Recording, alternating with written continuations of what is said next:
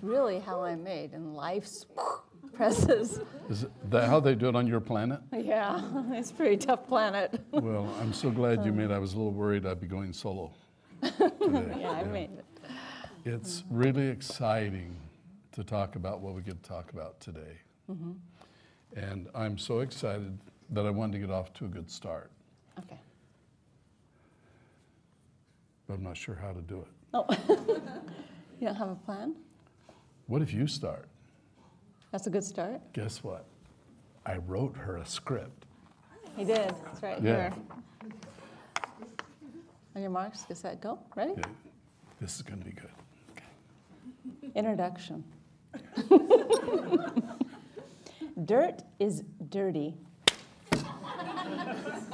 and thank goodness. Hiding in dirt are the wonderful elements that make this world so amazing. Plants push their fingers down into the dirt where they extract chemicals. These chemicals are drawn up into the plant where they are transformed into leaves, having the power to collect energy from the sun. Now, wait a minute. So, dirt is dirt. We all know about it. dirt. Who would want dirt? I like dirt. And yet, plants push their fingers, their roots, down into the dirt and they find molecules. Oh, I've been looking for that one. And they pull them up in the plant and they use those molecules to stitch together leaves. And it's not like it's an outfit, it's like it's an outfit that can trap the sunshine and capture it. It's amazing. Do, do, do, do, do. I mean, that's amazing. okay, No wonder I like plants. that isn't in there. That was that was me. Okay. These chemicals are drawn up into the plant where they are transformed into leaves having the power to collect energy from the sun, I think I've heard that before. into flowers that emit wonderful fragrance and beautify the earth, and even fruit, which is the miracle by which we now live. Fragrance. Mm-hmm. So you take dirty old dirt, pulled up into the plant, and it, it makes it smell good. That's pretty. No way. No way. You're I like making this that. up. No, keep I'm going. just reading the keep script. going. For many years, mankind has studied dirt.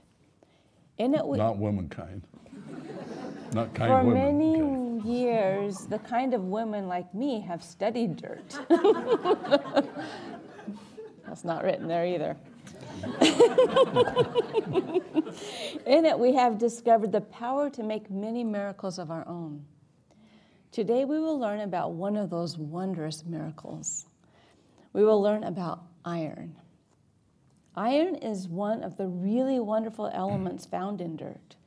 In the human body, iron is absolutely necessary.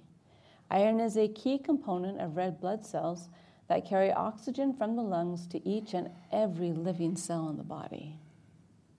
Without iron, we cannot live. Iron is also important to the creation of DNA, the magical substance that gives cells the ability to reproduce.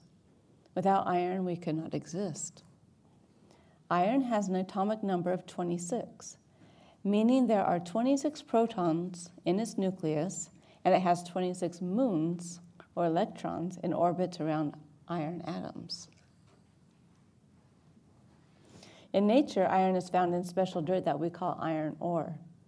Iron ore consists of rocks and dirt from which metallic iron can be economically recovered.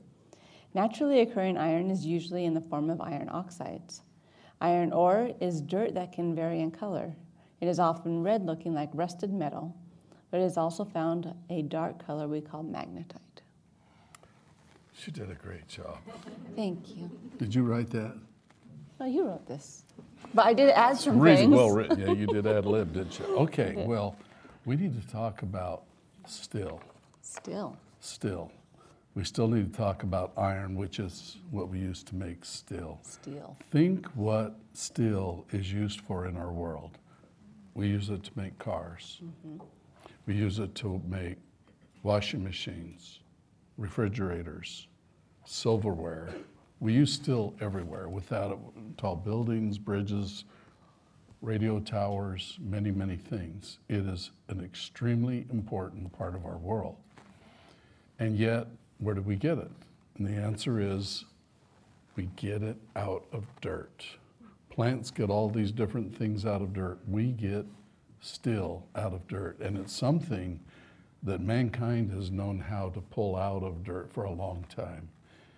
I remember so well as a student in the 11th grade taking chemistry for the first time and learning about how we make still and just being so blown away by, by how amazing it is. And I want to kind of go through that today.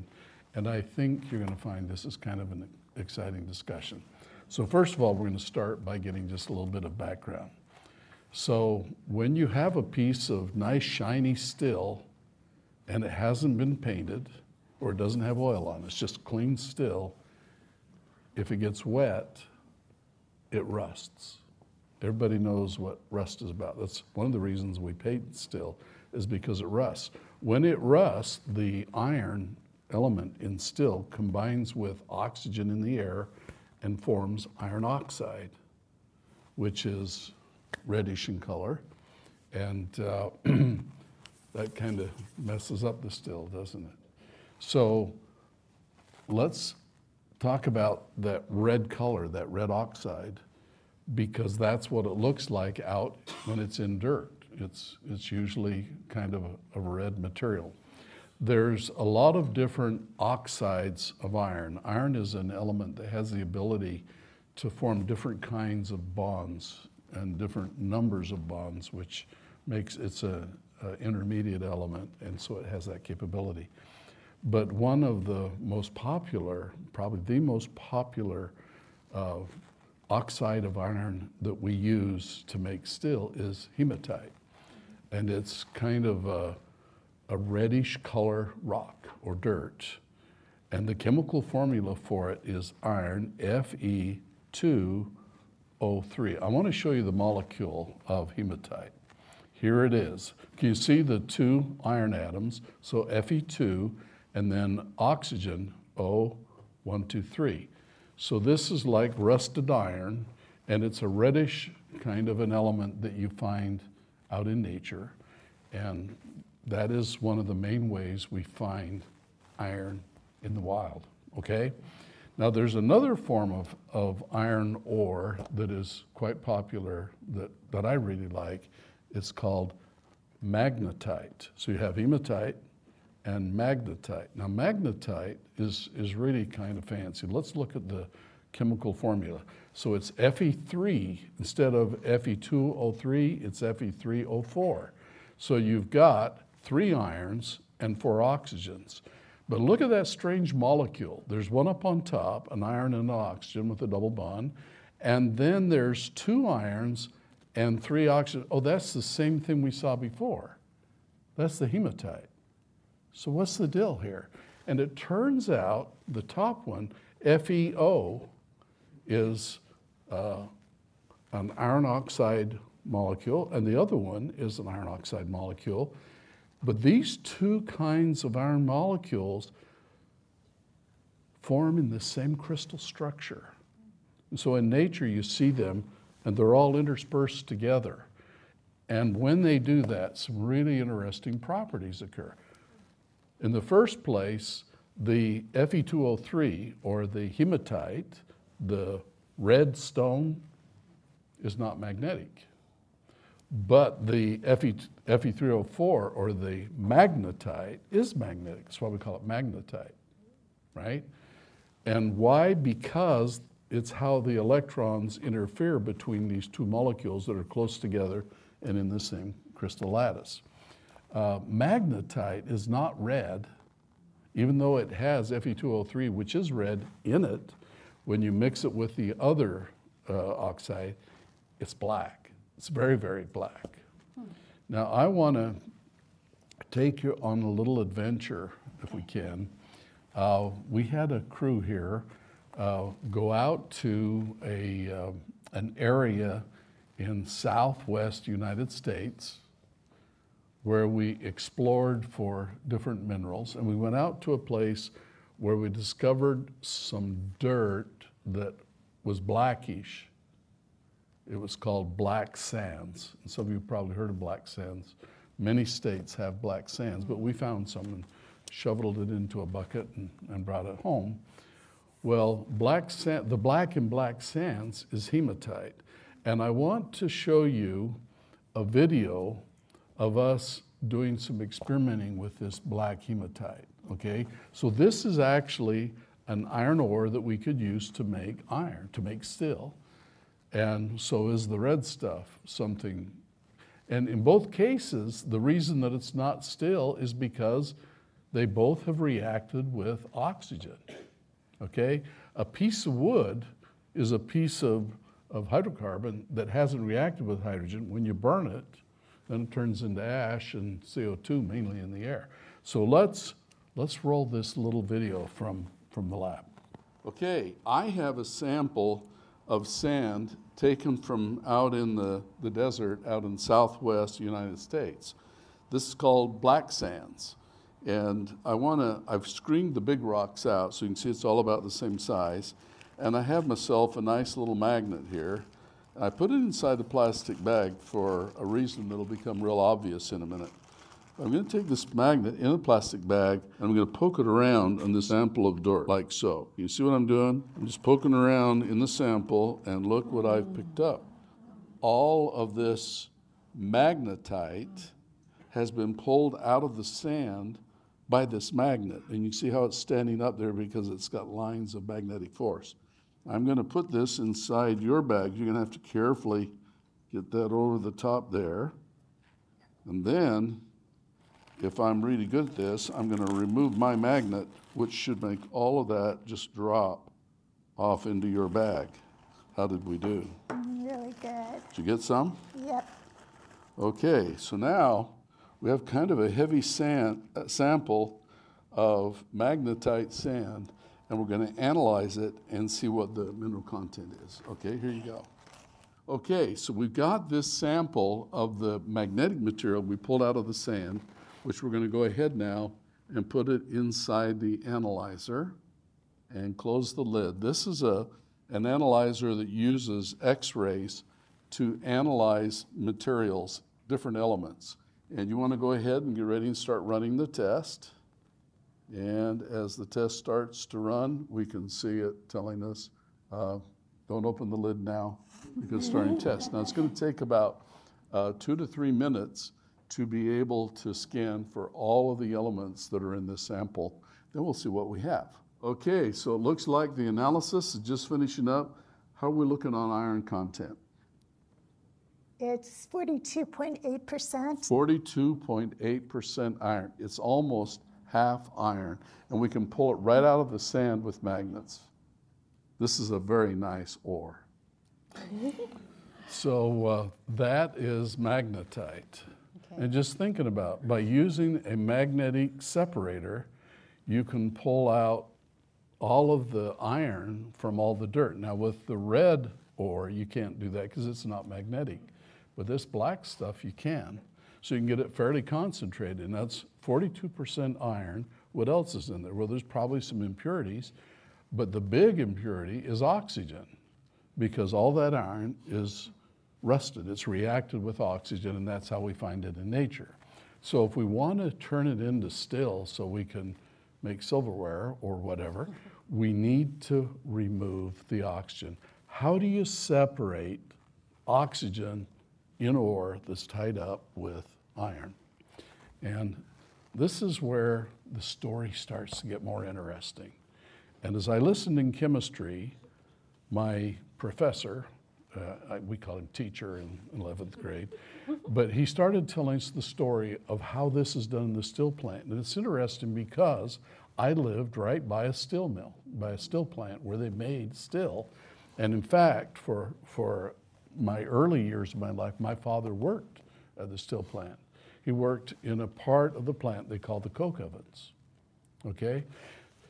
So I was very interested to see the chemistry of how it works. And the chemistry, the basic chemistry is real simple. You have iron hanging on to oxygen, and you want to rip the oxygen off. and you've got to do it with a chemical process. So, what you've got to do is you've got to find some chemical that wants the oxygen more than the iron does. Some big bully chemical that'll go in and just rip it away. Take it. Oh boy. And that chemical happens to be carbon. They do it with carbon. Really? Yeah, carbon likes oxygen. It wants to make CO2, greenhouse gas. Bully carbon. Yeah, it, and when it sees that iron oxide, it says, "Give me that oxygen," and the iron's sitting there all alone. Good idea. Doesn't That's what we ask, wanted, right? So, but in order to make a lot of still, and we use a lot of still in this world, you need a lot of carbon. And where do you get the carbon? And you want it pretty clean. So where do you get it? Where do you get it? And the answer is this is a piece of graphite. Uh, you get it from coal. Now, you could get it from trees, but take a lot of trees. But there are these very large, ancient trees and grass and other critters that lived a long time ago. They captured all of the sun coming down during those days, and then they died and they got buried over in layers, and we waited eons. And finally, they turned into coal. But that's all energy from the sun that was stored by plants. Okay? So now we dig up the coal, and the coal is dirty, it's got a lot of things. It's not really ready to make still yet. We've got to kind of clean it up. And so what we do is we take the coal and we put it into a furnace and we block off all of the oxygen. If you heat up coal with oxygen, with air, it'll burn. We don't want it to burn, we just want it to drive out all of the impurities. So we heat it up red hot with no oxygen, and it turns it into something like charcoal. Charcoal, you know, like charcoal briskets, mm-hmm. which we make from wood the same way. We heat them up without oxygen, and that drives out everything and makes them black, and we end up with primarily carbon. Well, in large quantities in a still plant, we make carbon out of coal by putting the coal into these ovens. Now, the ovens they do this with are lined up like one oven after another after another. They're so big, it takes a railroad car to fill them and a railroad car to empty them. And the reason they have so many is because they want to keep the process running all the time. So bring in one load in a big car, drop it down in the oven, then they go get another load for another one of these ovens. And when it cooks for about 18 hours to drive out all the impurities, and then they push, they have a big arm that pushes out all of the coke, which is the carbon left over, into a railroad car, and then they haul it into the next step in the process. Now, here's where this gets interesting. This process of turning coal into coke stinks. when I grew Literally up by a stinks? still plant, whoa, did it stink. Oh. And it was the coke ovens that stunk because when you cook coal and you drive out the impurities, one of the things you drive out is sulfur. And sulfur likes to react with all sorts of things to make all kinds of stinky stuff. Did you know that if you react sulfur and hydrogen, it forms hydrogen sulfide, better known as rotten egg gas? Stinks. So all of that pollution comes off. And when you drive out all of these impurities, they come out as, as smoke, stinky, yucky smoke. And I, I want you to see this. Now, is this a big deal? Yeah, let me tell you how big it is. 10% of the CO2 that mankind sends up into the global warming problem comes from making still. 10% of the CO2 we make on this earth as human beings 10%. comes from making steel. Now, I put together uh, a few video clips to show you how this actually works. So first as a model, let's take a look at this video. Here we are. So see, this is the, the coke oven. See all those different ovens there and on top is the little train that drops in the coal. You can see it's dropping the coal in. Now, this part is an animation, but it fills it all up. When it gets full, it goes to get some more for the next one, and it starts turning on the heat.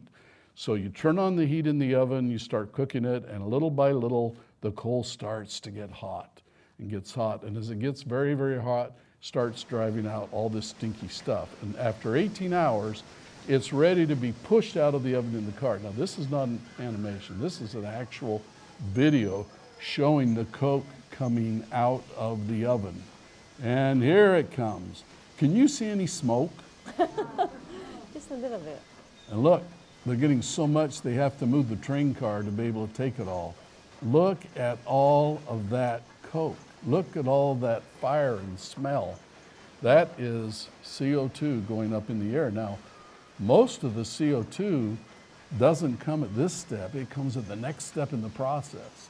This just puts out a lot of real stinky, silver, awful stuff that shouldn't happen.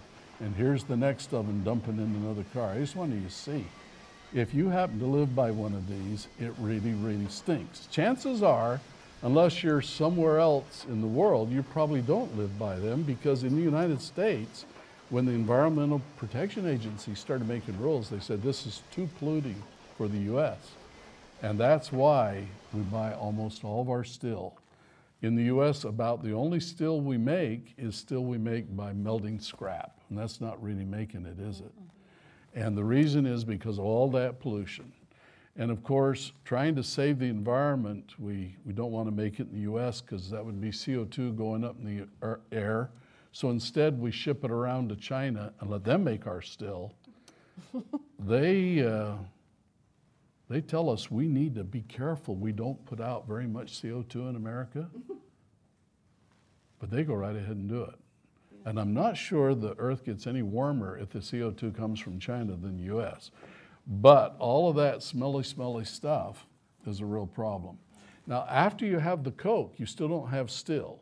So you go to the next step. And the next step is the blast furnace. And I made a little diagram to show you the blast furnace. Take a look at this. This is a great big oven.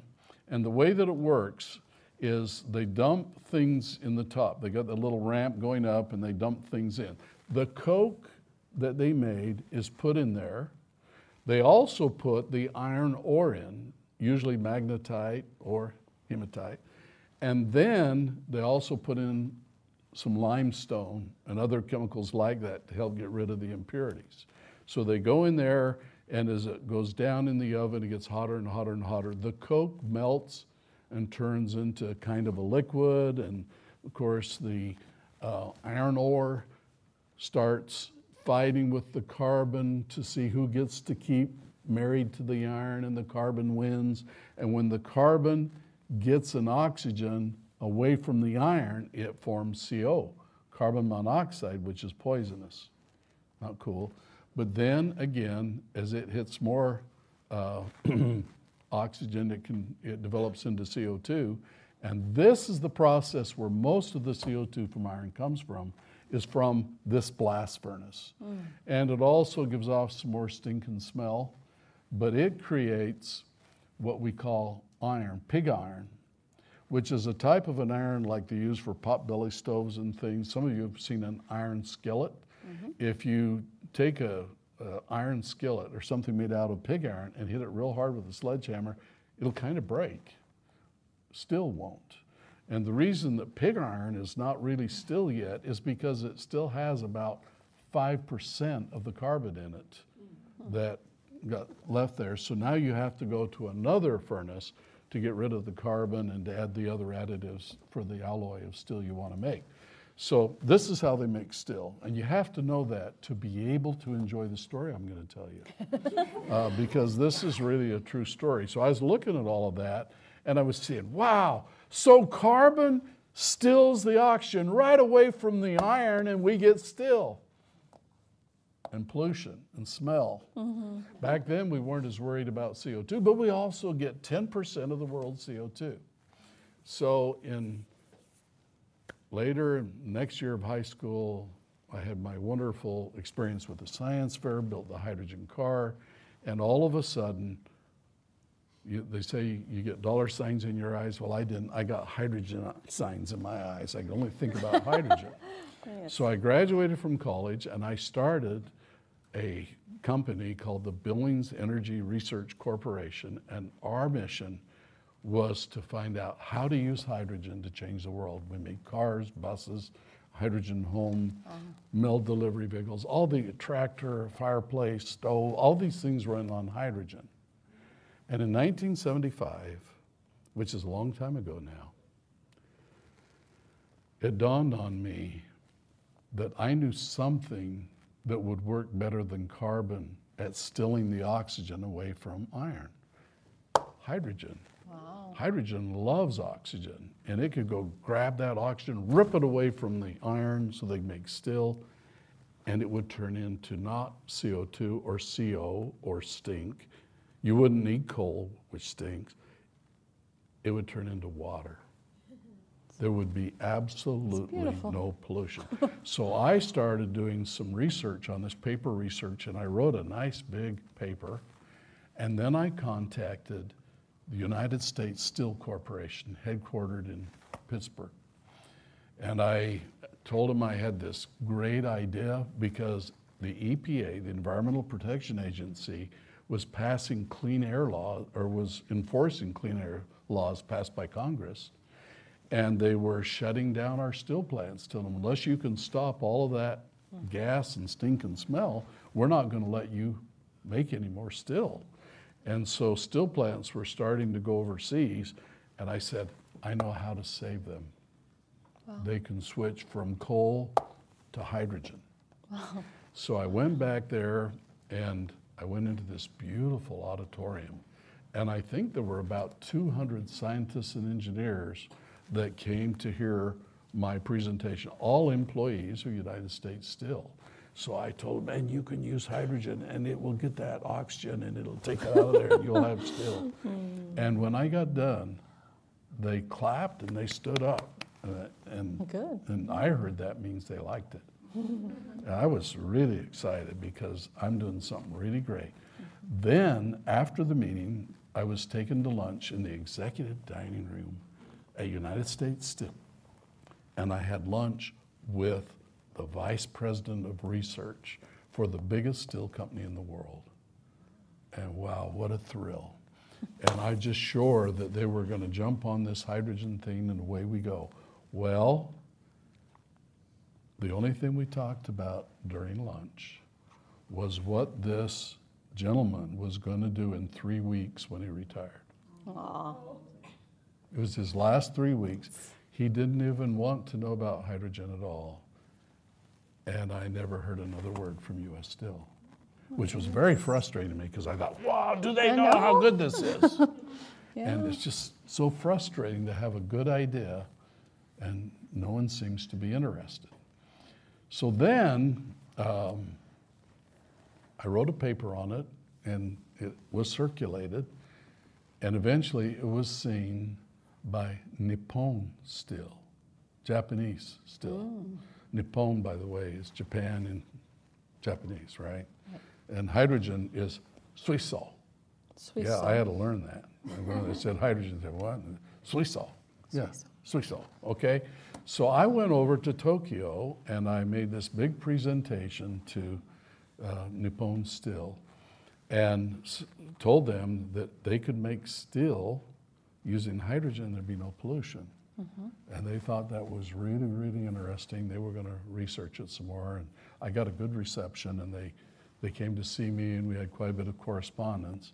But that was in the 1970s. That was, is it 50 years ago? Mm-hmm. It's a long time ago.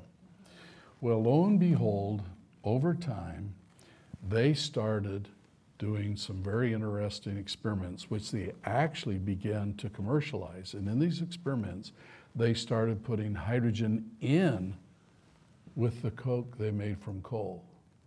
And they were able to cut down on the amount of coal by about one third by adding hydrogen. But two thirds of the pollution was still there, and they still use coal. And that's kind of as far as they were interested in going. Well, guess what? What? um, there is a, a, a bunch of news now about a thing called green steel. Green steel. It's still made without pollution, without CO2, without global warming, without coal. And the United States Department of Energy is all excited about green steel. I was just 50 years early. I know you It's do pretty that all close. the time. I mean, in astronomical years, that's hard, that's right on, anyway. But right on. there is a company over in Sweden called Hydrogen Green Steel Mm. Corporation, and they are actually building a steel plant. And guess who they went to to help them have the technology to build that plant? Nippon Steel because they had already used some hydrogen in their process. And now Nippon Steel and H2 Green Hydrogen of Sweden are building a steel plant which will use 100% hydrogen, no coal, and they're saying 95% reduction in pollution, but they hope they can get it up to 100% as they go 100% Oh hydrogen. goodness. Won't that be amazing? What have you done? Well, it turns out that during these 50 years, while I'm sitting here saying, why won't they do it? and a lot of them said, you know, Roger, you're crazy. That'll never happen. There will never be hydrogen cars. Yeah, they, There will never be an accelerated learning system. never There be. will never be a Billings computer. There will ne- when you're saying all those things, I'm saying, yeah, but when you're ready to do it, I'm going to be ready. So I have been developing two key pieces of technology that you need to make green steel. Two. Two. And now this company over in Sweden has received a two billion dollar investment to help them build their first commercial plant, and they have two more billion euros promised. It's in euros, not dollars. And all of a sudden, the whole world is getting excited about hydrogen still. And they call it green hydrogen or green steel if the hydrogen is made from renewable sources like solar or wind. Okay? So I want to show you a uh, diagram here. This is my hydrogen reactor, green steel production. And uh, I put some of the benefits of this thing. There's no pollution. There's little billings there. I don't know how that got there. Look at that. Yeah. I don't know how that Because- got there. Uh, the process of being able to do this is pretty tricky, and there are two very, very important technologies that you need to make that green steel, which I have perfected. And I'm really, really excited about it. And now that everybody wants to get going, I am ready to bring my technology treasures out of the cellar and show them to the world. Now, I've never published my research. I did early, but in the last uh, oh, 25 years, I stopped publishing my results because when you publish, mm-hmm. your patents start running and you only get 17 years that they're expired. All my early patents are being used by everyone that's making hydrogen cars, but they're all expired. And so all of my good stuff I've just been keeping as a secret, a trade secret, until this time. And so now I'm pulling it out and launching it. Now, there's some interesting news going on right now. Nippon Steel, the big giant Japanese steel company, is buying United States Steel.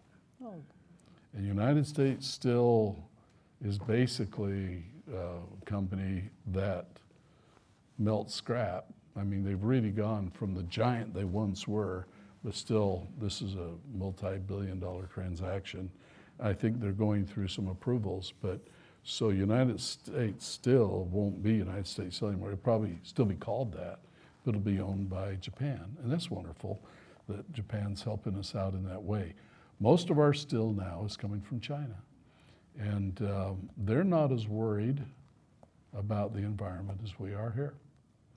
And so, uh, but we should all be because it's the same environment. CO2 goes up, goes around the whole world. So we, we want to do something about it. Well, United States still, hmm, owned by the Japanese.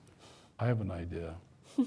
With the technology that I have, I actually have started having discussions with some major players that are pretty excited about this, finally, that are very excited about my technology. And we're actually talking about forming a brand new company called American Steel Corporation.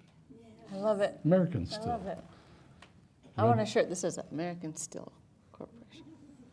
Or American Steel Corporation. What? I want a car made out of American steel. Yes. And I, I think this is going to be one of the really important ventures. Now, why am I telling you this story? Because a wonderful, dedicated chemistry teacher, the same guy that took me to the International Science Fair uh, a year later, taught me about the chemistry of how this works and taught me about electronegativity and about which elements could do what. And I was able to, from what he in my textbook taught me, to see that hydrogen would reduce iron ore just like carbon. But instead of making pollution, remember the pollution in cars comes from burning carbon, hydrocarbons, right? Well, in this case, the pollution from making steel comes from reacting carbon with iron ore. But if you react it with hydrogen, the oxygen pulls out and says, oh, now I'm water. it goes out to rain down on the earth, which is a very exciting thing. I am really, really excited about the potential of this and what it can do. So it'll be a double double hydrogen car if the steel's made from hydrogen and the cars a run. double, double, double H2. decker, you know, hydrogen bus. Anyway, it's, it's oh. pretty exciting. When you learn these technologies, it enables you to big, do big things. And this is a big project, and some really major companies are wanting to get involved, and I think we're going to have a big venture. Now, we're going to be competing with the guys in Sweden and the guys in Nippon Steel and everyone else that has their ideas. But I think in the last 25 years, while no one was very interested, that I found two key pieces that I really believe are going to give us an edge. And the neat thing is, the EPA does not mind water vapor. so we can make this beautiful iron into steel right here in the United States of America. And I think that's just wonderful. As you learn these technologies and the engineering, the math, and so forth, these kind of opportunities are going to come to you. And that's really what it's all about.